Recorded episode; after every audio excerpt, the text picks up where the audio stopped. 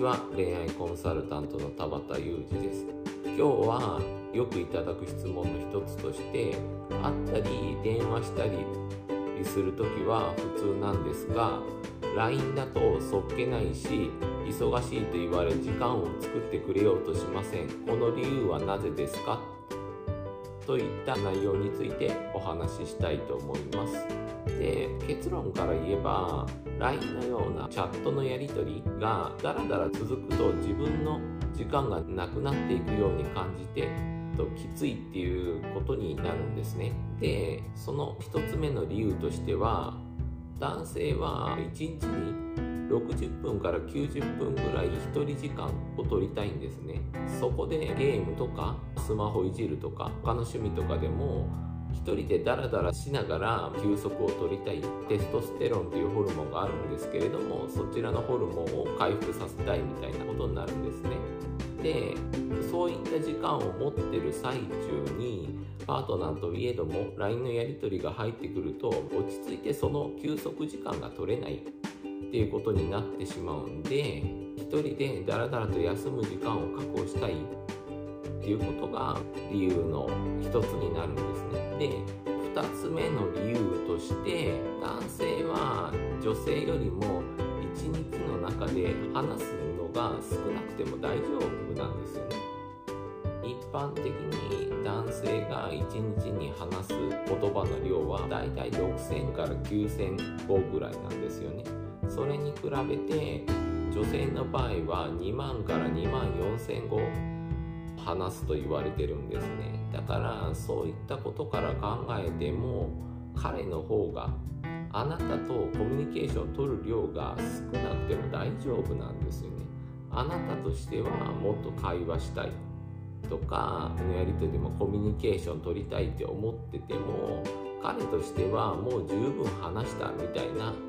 感覚になってる時もあるんですよね。なんで他にしたいこととかやらなきゃいけないことがあるんだったらパートナーのあなたとのやり取りよりもそっちを優先したいっていうこともあるってことですね。で3つ目の理由としては男性は女性と比べてマルチタスクが苦手なんですよね。だから家とか他のカフェとか他のところでもいいんですけれども他のことをしながら LINE のやり取りをするっていうことがあなたより彼パートナーの方が苦手なことが多いんですよね。もちろん仕事でメールを打ちながら他のことを考えたりとか他の仕事をするみたいな感じで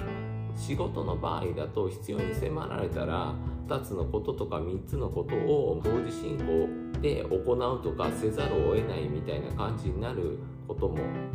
あるかと思うんですけれどもあなたとのやり取りパートナーとのやり取りについてはあくまで私的なことプライベートなことになるので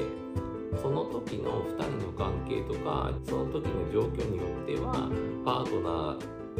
よりも他のことを優先するっていうことが起こるんですよね。でこういう話をすると付き合い始めた時とか出会った頃にはいつも私との LINE のやり取りを優先してくれたじゃないですかと思うかもしれないんですけれどもそれはあなたとの関係づくりの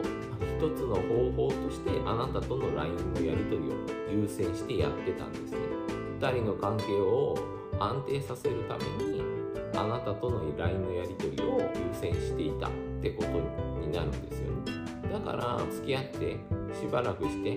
2人の関係について、まあ、基盤的なものがある程度出来上がったって、まあ、彼が感じてるんだったら仕事とか休むこととか他のことを優先するとか他のことに目が向いてしまうっていうことが起こるんですよね。